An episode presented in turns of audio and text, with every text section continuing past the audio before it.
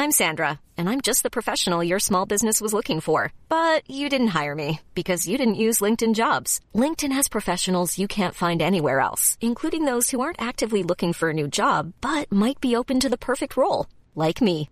In a given month, over 70% of LinkedIn users don't visit other leading job sites. So if you're not looking on LinkedIn, you'll miss out on great candidates like Sandra. Start hiring professionals like a professional. Post your free job on linkedin.com/people today. Ciao a tutti e benvenuti al centunesimo episodio di Pillole di Scienza. Come sempre, prima di iniziare vi invito a seguirmi sui social, in particolare Facebook, Instagram e TikTok, per poter usufruire di molti altri contenuti come approfondimenti, quiz e tanto altro. Bene, direi di partire con l'episodio di oggi.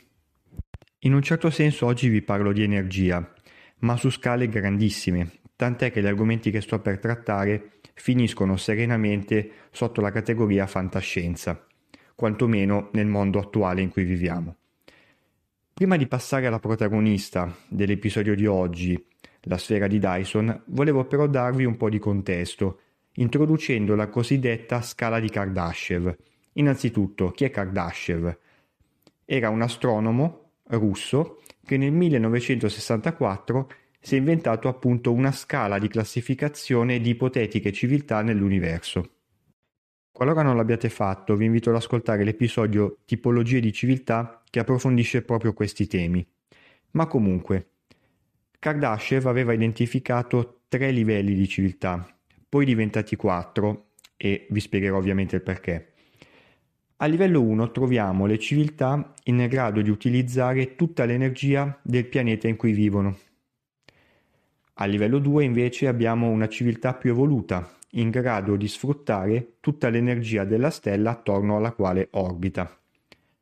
A livello 3, il più alto, abbiamo una civiltà molto ma molto evoluta, in grado di utilizzare addirittura tutta l'energia della galassia a cui appartengono. Come vi dicevo poco fa, in realtà i livelli sarebbero 4. Eh, ce n'è anche uno 0, diciamo, ovvero quelle civiltà che non sono in grado neanche di utilizzare tutta l'energia del pianeta in cui vivono, come ad esempio noi terrestri. Ora, detto che le civiltà di livello 1, 2 e 3, per quanto ne sappiamo oggi, sono ipotetiche, perché vi ho raccontato tutto questo? Perché una civiltà in grado di costruire una sfera di Dyson salirebbe al livello 2 della scala di Kardashev, perché diventerebbe in grado di utilizzare tutta l'energia della stella attorno alla quale orbita. È arrivato quindi finalmente il momento di parlare della sfera di Dyson. Dovete innanzitutto sapere che è nota anche come involucro di Dyson ed è sicuramente una delle idee più audaci e affascinanti eh, nella ricerca scientifica. Concepita per la prima volta dal fisico teorico britannico nonché matematico Freeman Dyson nel 1960, questa struttura teorica rappresenta una soluzione potenzialmente futuristica per affrontare il problema dell'approvvigionamento energetico. Per comprendere appieno perché si è arrivati a questa teoria, bisogna capire il contesto in cui è emersa.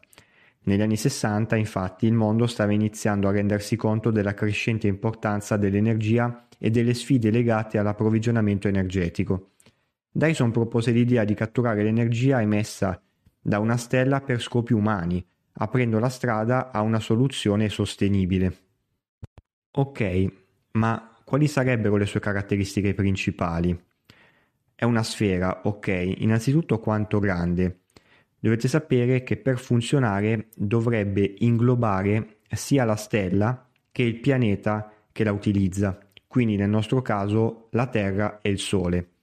Per farvi capire, Terra e Sole distano circa 150 milioni di chilometri, se in più contate eh, il diametro del Sole ed anche eh, quello della Terra, si tratterebbe di una sfera di dimensioni gigantesche.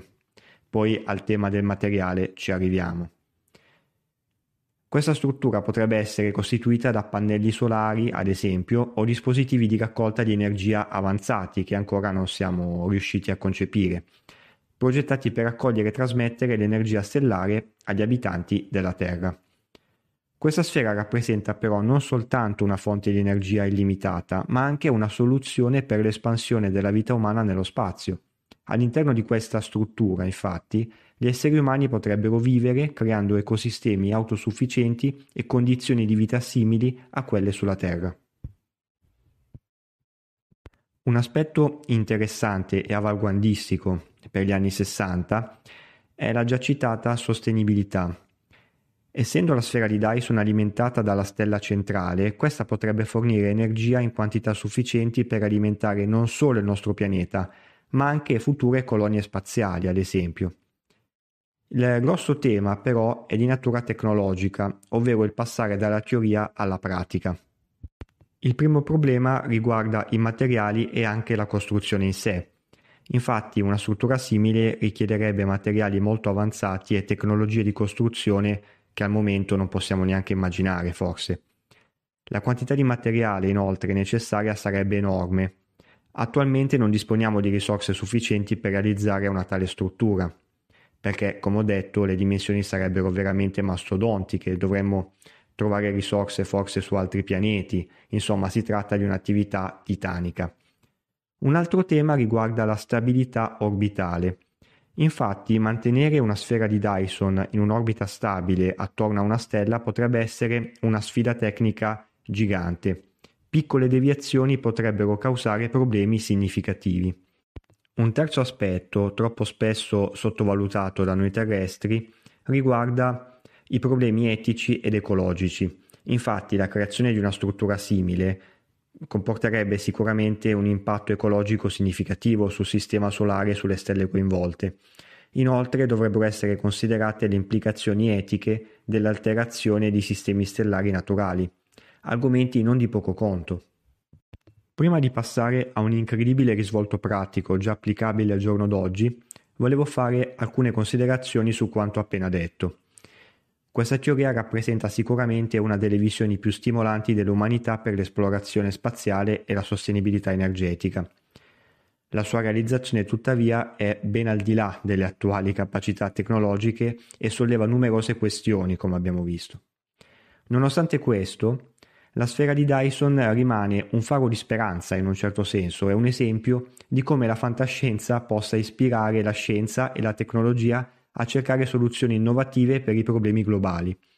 Chi lo sa, magari la ricerca continua nell'ambito dell'energia sostenibile e dell'esplorazione spaziale potrebbe un giorno portarci a un passo più vicino alla realizzazione di questa visione affascinante. Passiamo ora al risvolto pratico che vi accennavo poco fa. Ok, come ho detto e ridetto, noi oggi non siamo in grado di costruire una sfera di Dyson. Però questo non significa che non siamo in grado anche di cercarne alcune costruite da altri. Sembra pazzesco, ma molti astronomi, puntando i telescopi spaziali e non solo nello spazio profondo, cercano delle prove dell'esistenza di civiltà intelligenti anche grazie alla ricerca di strutture in qualche modo riconducibili a sfere di Dyson. Insomma, chi lo sa, magari una civiltà molto avanzata ha avuto un'idea simile alla nostra, con la fortuna di avere però anche i mezzi tecnologici per poter effettivamente realizzare una struttura simile. In ogni caso, questo aspetto è molto interessante perché la ricerca scientifica in quest'ambito eh, ha tanti risvolti Pensateci, puntare un telescopio, ottenere dei dati, ovviamente in formato digitale, che riguardano eh, radiazioni e altre informazioni in merito a quella zona di cosmo su cui è stata condotta l'indagine. C'è una probabilità di cogliere dei granchi altissima, perché puntando un qualcosa verso un luogo così lontano è facile magari eh, avere una confusione, magari scambiare una sfera di Dyson per un oggetto molto più convenzionale. Insomma, bisogna fare come sempre analisi e contraanalisi. Però questo aspetto è molto interessante e magari in futuro riserverà delle sorprese. E le analisi di questi dati digitali vengono condotte in molti casi, indovinate un po', con intelligenza artificiale. Come anche eh, detto nell'episodio di settimana scorsa sul funzionamento degli acceleratori di particelle, questa materia ormai sta prendendo piede un po' ovunque, perché quando si hanno grandi moli di dati, di fatto è la strada migliore per poter arrivare ad un risultato. Come sempre, spero di essere riuscito a mettere sul piatto, per così dire, eh, molti concetti e molte nozioni per stimolarvi ad approfondire. Bene, anche questo episodio di Pillole di Scienza termina qui e vi aspetto come sempre numerosi per il prossimo. Ciao e a presto!